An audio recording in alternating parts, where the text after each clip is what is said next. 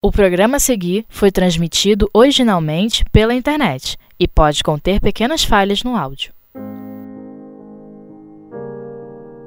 Estudos Interativos do Paul Talk Revista Espírita 1862 Com Vera Sá é, Esses itens têm a ver com dissertações é, espíritas, né? E as questões é, da razão, do sobrenatural. É, nós temos é, algumas coisas a trazer que foram e transmitidas nessas épocas, tá? Um artigo, vou mostrar bem para vocês, tem a ver com alguns estudos na Sociedade Espírita de Paris. E esses estudos vão nos levar alguns trechos, né? como de Galileu, que traz aqui na própria revista Espírita, e que é interessante que a gente se preocupe em ver também esses estudos uranográficos, como eles trazem, junto com a própria Gênese. De certo modo, os três comunicações abaixo constituem a iniciação de um jovem médium. Vê-se o que prometem para o futuro, são, as, são a introdução e uma série de estudos ditados pelo Espírito que se propõe desenvolver sob o título de estudos uranográficos. Deixamos ao leitor a apreciação do fundo e da forma. Então, não tenhamos dúvida que tem a ver também com o livro dos médios, né? quando trata exatamente das questões da identificação mesmo do médium, do conhecimento dos espíritos, né? É, quando a gente tem que ver a, a questão da forma e do fundo, da, da questão da identidade mesmo, a questão das evocações. Então, nós vamos fazer um, um paralelo conforme as coisas vierem. É, aparecendo, certo? Então vamos lá. Há tempos nos foi anunciado, isso é a Galileu que traz, pelo menos assina assim, ok? As, as mensagens são todas é, desse espírito. São pequenas mensagens. Há tempos nos foi anunciado aqui a Lourdes por vários espíritos e diversos médios que seriam feitas revelações sobre o sistema dos mundos pluralidade dos mundos habitados também, né? Tanto no Evangelho, quando fala da destinação da Terra, como no livro dos Espíritos, que é a pluralidade dos mundos. No Evangelho há muitas moradas na casa do meu Pai. Né? E no livro dos Espíritos, quando fala na pluralidade dos mundos habitados. Tá? Fui chamado a contribuir para tal predição na ordem do meu destino Antes de abrir o que poderia chamar os, vossos, os nossos estudos uranográficos, importa fixar bem o primeiro princípio, a fim de que o edifício, sentado em bases sólidas, tenha condições de durabilidade. Esse primeiro princípio está, esta primeira causa é o grande soberano poder que deu vida aos mundos e aos seres. Este preâmbulo a toda meditação séria é Deus. Isso é muito interessante, que além da pergunta né, do livro dos Espíritos, que é Deus, né, e não quem é, porque aí personaliza, né, nem, é, ele não traz para nós essa colocação para não personalizar, porque não é uma pessoa, não é uma personalização, não é uma, uma questão de personalismo nem personalização, por isso é que é, porque é o conceito e não a forma. Eu não creio no Deus que os homens fizeram, mas creio no Deus que fez os homens, como diz Voltaire, e é a inteligência suprema, não é verdade?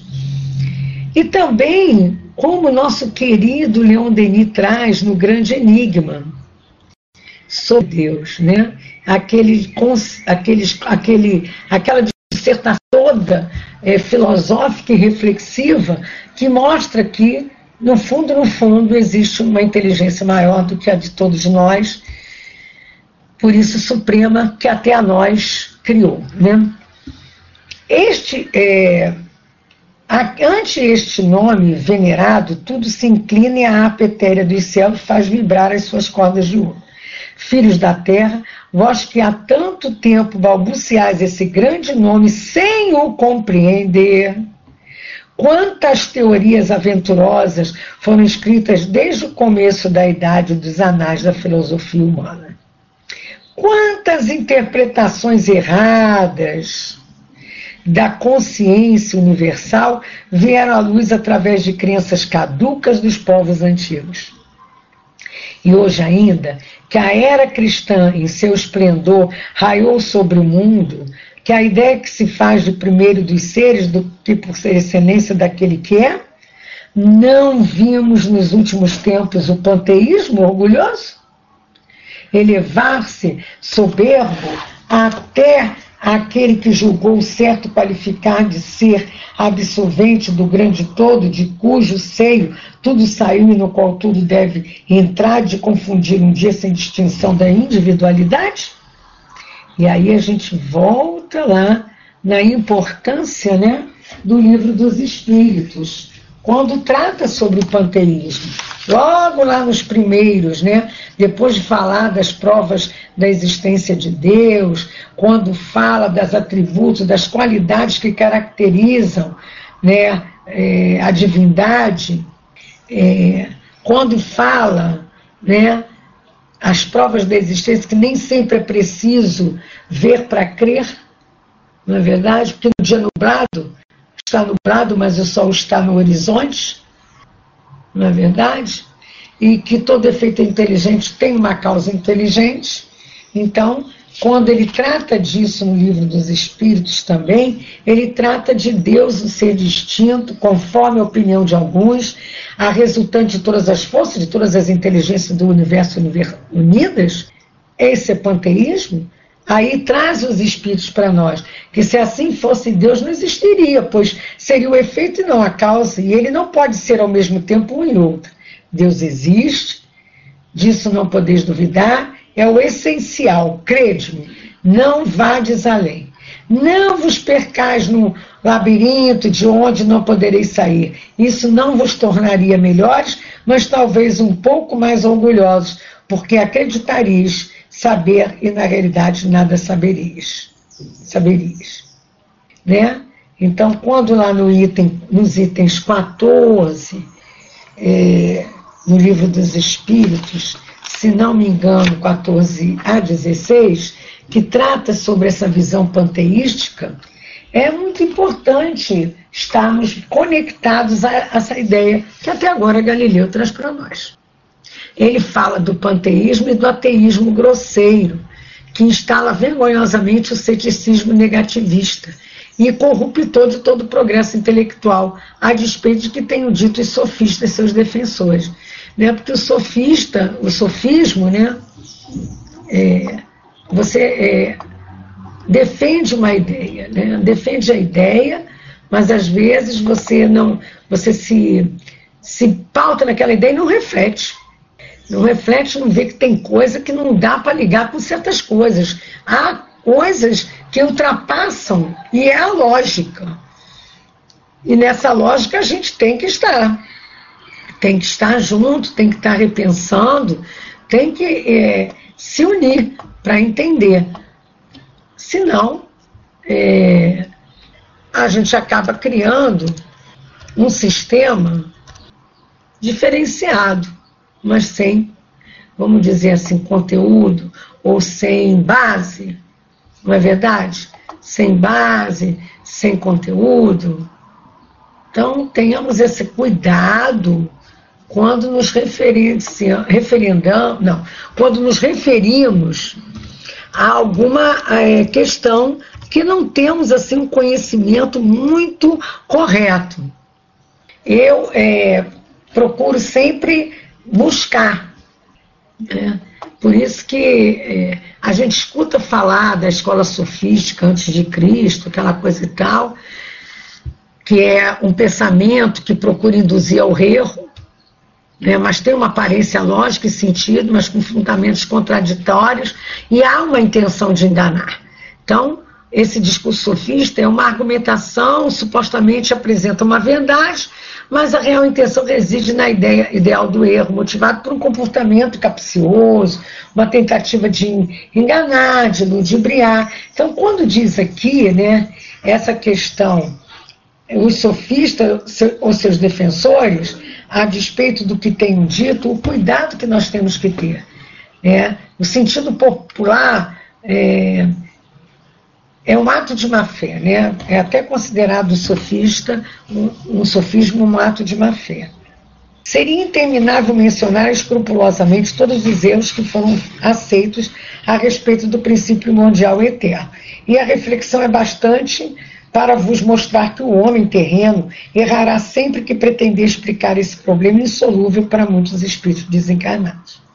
Então, ele vai dizer que cabe-vos dizer implicitamente que deveis, melhor dito, que devemos inclinar-nos humildemente ante o grande ser. Filho, se está em nós, nos elevamos até a ideia do ser infinito. Isto basta para nos interditar a pretensão, isso é importante, de ter os olhos abertos diante do sol, sem ficarmos logo enseguecidos por deslumbrante esplendor de Deus na sua eterna glória. Guardai bem isto, é o prelúdio de nossos estudos. Crede em Deus, Criador e organizador das esferas. Quer dizer, ele fala para crer e amai a Deus Criador e protetor das almas. E poderemos penetrar juntos humildemente e, ao mesmo tempo, estudiosamente, no santuário onde ele semeou os dons do seu infinito poder. Esse parágrafo eu acho muito belo. É um cientista né, tratando dessa forma. Aí ele diz: bom, estabelecido esse primeiro ponto, e aí vamos lembrar aqueles esclarecimentos lá do início, né? É, a introdução uma série de estudos ditados pelo Espírito. Então, que se propõe desenvolver sob o título de estudos uranográficos e aí ele deixa o leitor a essa apreciação. Né? Mas até agora há uma coerência no, no seu colocar. Mas a gente tem que ter sempre cuidado, né? Nas, não só nas perguntas que a gente pode fazer ou no, no que vem escrito. A forma está clara, precisa, ordenada.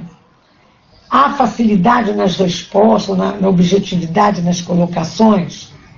Há, qual é o fundo disso tudo? Há uma intenção? Que intenção? Há uma utilidade? Há um interesse coletivo? Há conhecimento de quem fala? Não é porque assina Galileu que eu vou acreditar tudo. Vamos ver até onde nos levam essas reflexões, ok? Alguma colocação, os companheiros que estão no YouTube? Companheiros que se encontram na sala Espiritismo Net Brasil. Se tiverem alguma colocação, é só fazer. Se não, seguiremos. Podemos seguir? Então, estamos lá. Então, esse nosso ponto de tese, a segunda questão que se apresenta é a do poder que conserva os seres e que se convencionou chamar natureza. Depois do vocábulo que tudo resume, aquele que representa tudo. Mas o que é a natureza? Onde é ouvir antes a definição do naturalista moderno? A natureza, diz ele, é o trono exterior do poder divino. Interessante. A tal definição juntarei esta que resume todas as ideias dos observadores. A natureza é o poder efetivo do Criador. Leon Denis traz isso muito bem. Muito bem mesmo. Nesse livro maravilhoso, O Grande Enigma. Vocês já leram? Vocês conhecem Leon Denis, o ratificador da doutrina? Leiam seus livros. O livro Grande Enigma, quando ele trata na, na no capítulo. É, ele trata em vários capítulos, né? Mas no capítulo 1, né? Que há uma força, uma esperança, uma certeza que possa nos elevar acima de nós mesmos na direção de um objetivo superior. na direção de um princípio, um ser em que se identifiquem bem a verdade e a sabedoria? Ou não haveria em nós e em torno de nós, senão dúvida, incerteza e trevas? O homem, o pensador, sonda com olhar a vasta amplitude, amplidão e interroga as profundezas do céu. Nele busca a solução de dois grandes problemas: o problema do mundo e o problema da vida. A ideia de Deus vai desde o totismo, né, tot, totetismo, totemismo, né, o zoomorfismo, antropomorfismo, vários deuses, né, o período lá da Idade Antiga, né, a civilização egípcia, mesopotâmia, hebraica, hindu, fenícia, persa, né, grega, romana, maia, cretense, né, na Idade da Pedra a gente já vê né, a, a, mesmo a ideia de Deus já era comum, porque os arqueólogos apresentam nas pesquisas, né, tanto na idade do, da pedra lascada, é, onde só se caçava e colhia, como na idade da pedra polida, onde já havia uma agricultura e uma pecuária, como na idade de bronze e do ferro, a ideia de Deus através das é, pinturas é, é, rupestres, se nota que já existia essa ideia de um ser maior, um ser supremo. A ideia do Deus único é que vem mais ou menos 1500 a.C., depois ela retoma uma fase né, da adoração do rei, como no Egito, demais deuses, até Moisés com Deus vingativo. Mas na Idade Média, né, o Deus não dos filósofos, mas judaico-cristão, o teocentrismo, né, e na moderna reforma protestante, a visão teocêntrica cai, mas o antropocentrismo vem. Na idade contemporânea, o iluminismo e a razão das e a razão é que vão mostrando algumas questões, mas a guerra e o ceticismo vêm. E aí vem a Revolução Francesa, o capitalismo, mas vem também as provas, as existências, as provas da existência de Deus. Tem até um, um texto muito bom na internet do Edson Falcão, são bastante interessantes. E como diz Leon Denis aqui, se a inteligência está no homem, ela deve se encontrar no universo do qual ele é parte integrante. O que existe na parte deve se encontrar no todo, não naquela visão panteística, né? Nós também, diz Leon Denis, né, para todos nós, o grande arquiteto, o grande ser supremo, o Pai Celeste, é sempre o centro, a lei, a razão universal em que o mundo se conhece, se possui, encontra uma consciência e seu eu. É, a gente vê né, que não existe um acaso, que seria a falta de direção. O acaso é inconciliável com a noção de ordem, de equilíbrio, né, de harmonia do universo. E, como diz o companheiro padre até o padre Sérgio Souza, no silêncio de todas as coisas, há um discurso de Deus. Porque a gente vê que há uma força que engendra movimento, né? que há, na verdade, uma evolução na superfície dos mundos.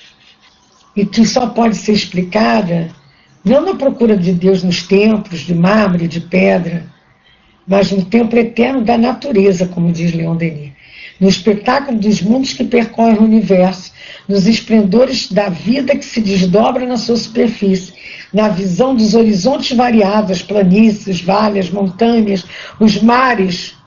Então, se a Terra evoluísse com ruído, se o mecanismo do mundo se restabelecesse com tumulto, os homens apavorados se convariam e acreditariam. Mas não é assim, porque a obra formidável executa-se sem esforços avante, sempre avante. A vontade que dirige o universo dissimula-se a todos os olhares. Então, quando traz Leon Denis, no capítulo 1 e no capítulo. Ele traz no 1, ele traz no 2 do grande enigma, as experiências que ele traz dos companheiros, da solidariedade, no, do comunhão universal, mostrando exatamente essa parte aqui que Galileu traz para nós sobre as harmonias do espaço, né, em que a Gênese trata tão bem para nós.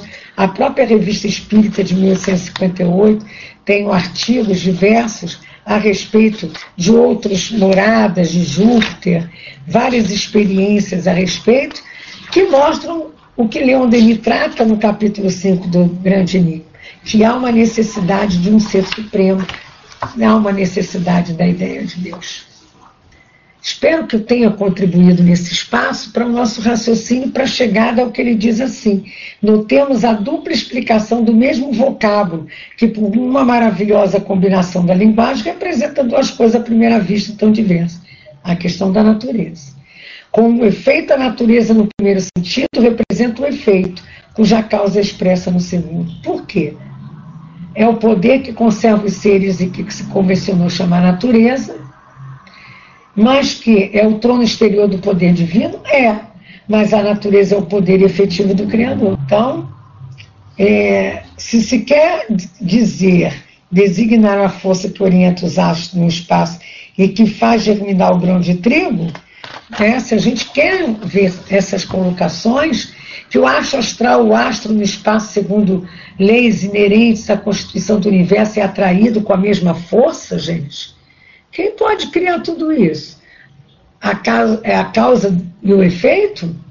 Então, diz Galileu, concluamos daí que se a natureza, como a chamei, é a força efetiva de Deus e ao mesmo tempo o trono do seu poder, é ao mesmo tempo ativo e passivo, efeito e causa, matéria e força imaterial, é a lei que cria, que governa, que embeleza, é o ser e a imagem, é a manifestação do poder criador infinitamente belo, infinitamente admirável, infinitamente digno, da vontade da qual é mensageiro. Ele é poético igual a Denis. Igual a Denis. Deus está acima de todas as denominações, e se o chamamos de Deus é por falta de um nome maior, como disse Vitor Hugo. Está lá no capítulo 5 do Grande Enigma, a questão de Deus é o mais grave de todos os problemas suspensos sobre nossas cabeças e cuja solução liga-se de uma maneira estreita e imperiosa ao problema do ser humano e do seu destino, ao problema da vida individual e da vida social. Conhecimento da verdade sobre Deus, sobre o mundo e sobre a vida é o que há de mais essencial, de mais necessário, pois é Ele que nos sustenta, nos inspira e nos dirige. Fantástico. Causa e efeito.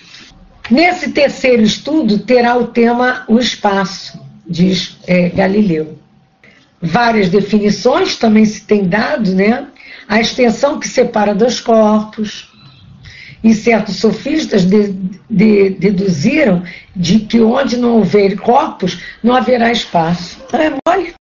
E é sobre isto que se basearam os teólogos para estabelecer que o espaço é necessariamente finito, necessariamente finito, alegando que os corpos em número finito não poderiam formar uma série infinita e que onde parassem os corpos também pararia o espaço. Também definiram o espaço como lugar como lugar onde se movem os mundos, o vazio onde age a matéria, etc. Deixemos nos tratados onde se encontram com essas definições que nada definem. Aí traz ele, e a gente volta lá no livro dos Espíritos, né? Lá no livro dos Espíritos, né, com as questões iniciais né, do capítulo que trata exatamente é, da criação, e que trata não só o primeiro que trata de Deus, mas o que trata da criação, como também o capítulo 2, que trata para nós dos elementos gerais do universo, é, e aí mostra primeiro, 17 e 18. É possível ao homem conhecer o princípio das coisas? Não, Deus não permite que tudo seja revelado ao homem neste, neste mundo. Então tem outros mundos e pode ser revelado em outros. O homem desvenderá um dia o mistério das coisas que lhe são ocultas, o véu se levanta para ele à medida, então há uma condição que se depura. Mas para compreender certas coisas são necessárias faculdades que ele ainda não possui. Então, isso é, é, tem que ser visto com essa visão. E também quando fala aqui do espaço, depois que fala da matéria, fala do espaço universal. Lá na 35, que tem muito a ver com essas colocações de Galileu. Alguém tem algo a colocar? Posso continuar? Aí no YouTube? Estou eu falando sozinha no estudo que não está sendo nada interativo? o estudo está sendo mono, mono único, mono, não, mono, monólogo, monólogo. Ih, deixa para lá.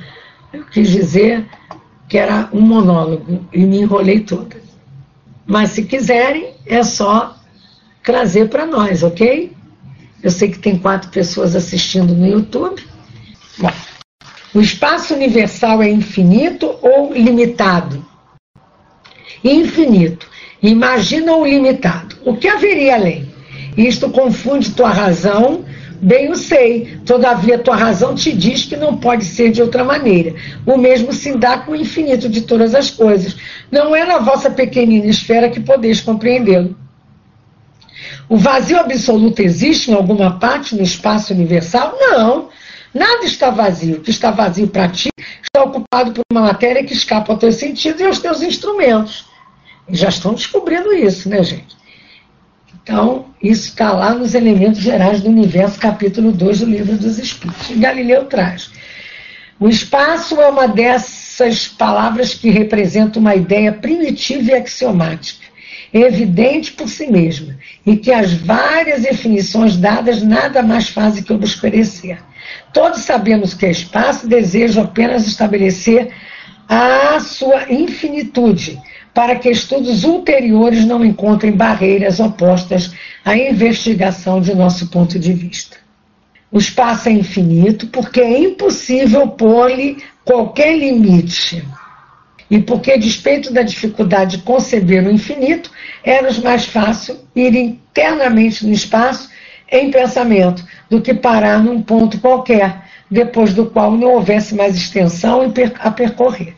Para imaginar tanto quanto possível em nossas limitadas faculdades a infinitude do espaço, suponhamos que partindo da Terra, perdida em meio do infinito, para um ponto qualquer do universo, com a prodigiosa velocidade da faísca elétrica, que transpõe milhares de léguas, por exemplo, apenas tivéssemos deixado esse globo e percorrido milhões de léguas, encontrar-nos-emos num ponto de onde a Terra apenas nos parece como pálida estrela.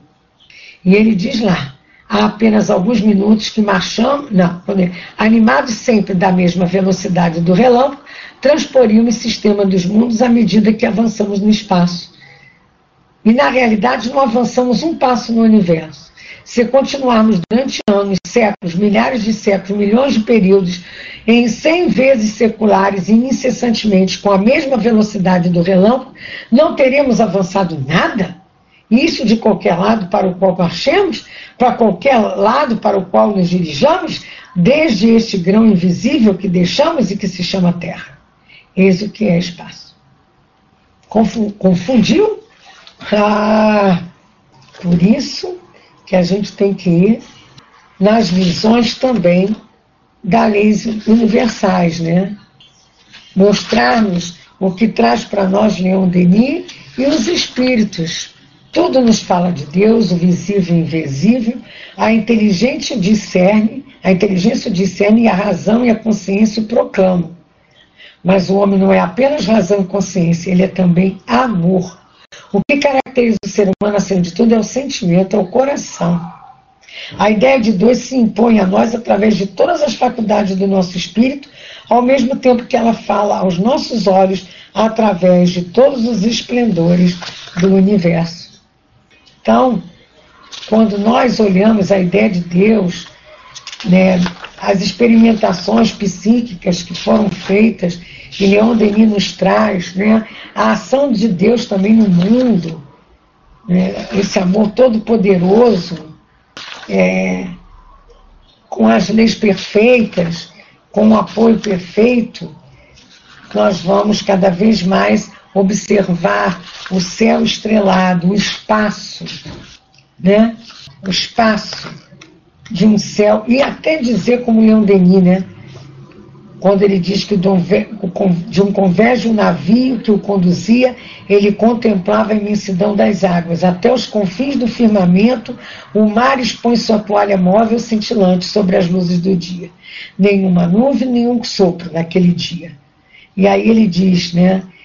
A, é, ele olhar o silêncio que é perturbado pelos ruídos de hélices, mas como tudo na verdade é uma quietude, como tudo na verdade é uma serenidade, quando a gente se põe a observar.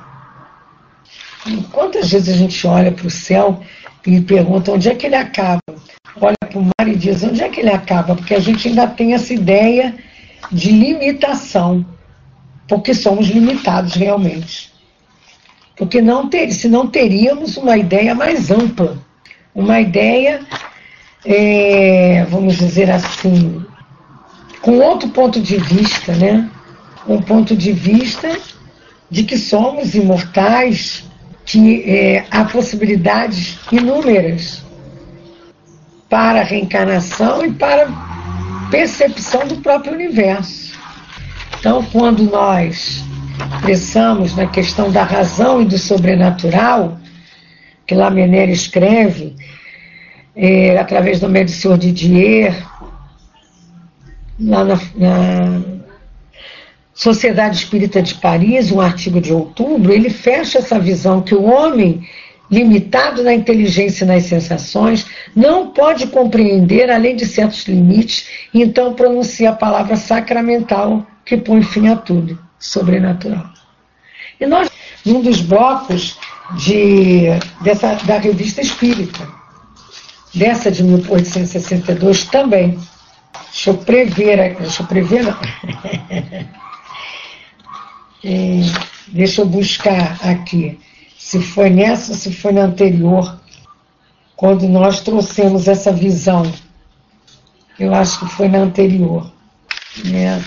E que se, é, se ligou, se trabalhou muito isso, inclusive porque é, era um é um tema do livro dos médios, não é verdade?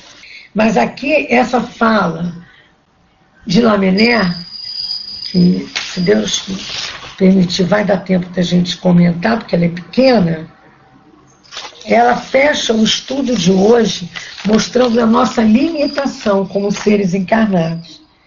A palavra sobrenatural na ciência nova que estudais é a palavra convencional que existe para não exprimir, nada exprimir.